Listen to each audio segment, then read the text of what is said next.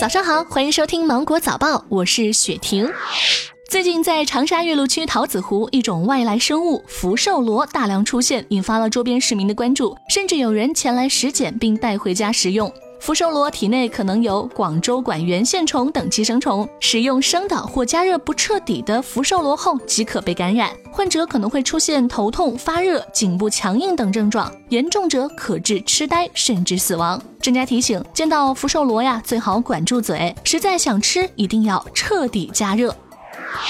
贵阳一八岁男孩咳嗽中带血多日后被紧急送医，CT 显示气管内有异物且会移动，医生使用支气管镜术后怀疑是水蛭，他的吸盘吸附在气管上，不时会探出头，医生称可能是游泳呛了带有虫卵或是幼虫的水所导致的。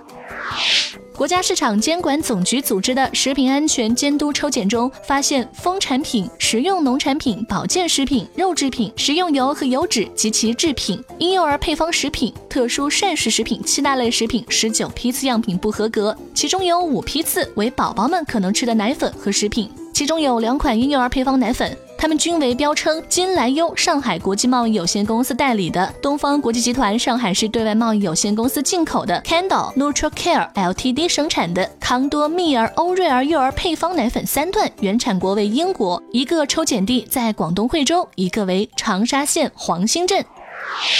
教育部消息，目前普通高中思想政治、语文、历史三科统编教材的编审工作已经全部完成了。今年九月秋季开学，将率先在北京、天津、辽宁、上海、山东、海南等六省市高中起始年级使用，其他省份也将陆续全面推开。其中，高中语文统编教材古代诗文占比近半，袁隆平、屠呦呦等诗集入选。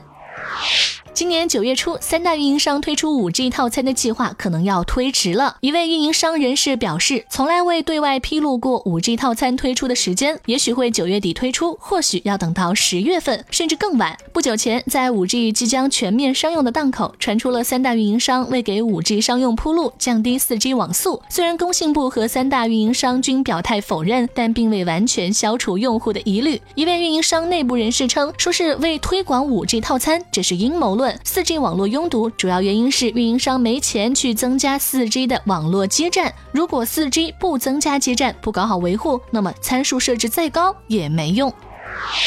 肯德基母公司百胜餐饮集团宣布，二十七号起，肯德基与 Beyond Meat 公司合作，在美国亚特兰大肯德基一餐厅测试推出素食炸鸡，测试以油炸植物为主的鸡块和无骨鸡翅，统称为 Beyond Fried Chicken。据外媒报道，二十七号，两家公司在测试餐厅所准备的 Beyond Fried Chicken 人造肉炸鸡，不到五小时就被消费者抢购一空了。如果肯德基人造肉炸鸡也在中国上市，你能接受吗？